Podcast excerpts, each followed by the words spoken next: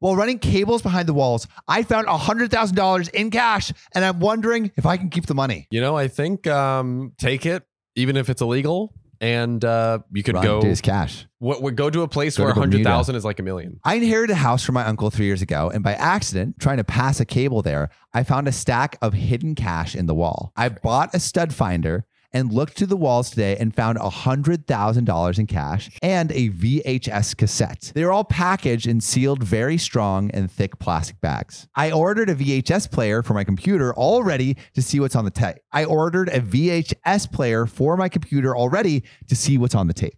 Which, dude, I want to know what's on that tape too. Dude. I want to see the A tape hu- a tape and a hundred k, like so many questions. But my question is whether I can take this cash to my bank and deposit it without them raising questions. Do I need to do it 10,000 at a time? All in one go. I want to use this to pay back my student loans, which are now $65,000. I'll use the rest to pay off my car and the rest for building an emergency fund. I watched the VHS tape and it was of my uncle going on a 25 minute rant about government conspiracies and how banks cannot be trusted. wow, That's why he kept all his savings in cash. in a wall. Yeah, in a wall. He didn't even trust a safe a safe deposit box. Wow.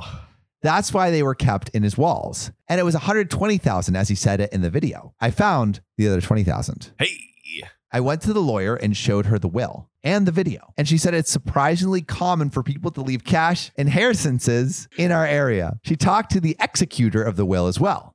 And then wrote a letter for me to give to the bank, which explained this is from a cash inheritance with contact details of the executor in case the bank needed to contact them. I scheduled an appointment with the bank when I told them it's for a cash deposit. And they told me they don't need an appointment for that, but I told them it's for a large deposit. And they said, no, we still need an appointment. But then I said, it's a very large deposit. And so they booked an appointment. Everything went smoothly at the bank, and they made a copy of the letter that my lawyer had prepared. Money was in my account a few hours later. I've made payments, and my student loans and car are both paid off, and I now have a larger emergency fund. Wow. I mean, find of the fucking century right here. Like, Insane. Also, I love the crazy uncle, like, yo, Don't touch trust the the, banks. government. Don't They're- trust the banks. they're all in cahoots with each other. What would you do with 100,000 or 120,000, I should say? What would I do with 120,000? There's not much that I would like. I mean, I would save it. Put for it a in the house. Or put it in the Yeah. bank and save it for a house. Yeah. I think like the only purchase that I really would want to make would be a house. Yeah. But like in California, that 120,000 gets 120 you nowhere. doing it. I mean, down payment, You could do a down You- payment on a yeah. house. Yeah, yeah, yeah for which sure. is cool. Yeah. Uh, I would uh, put it all in Cum Rocket.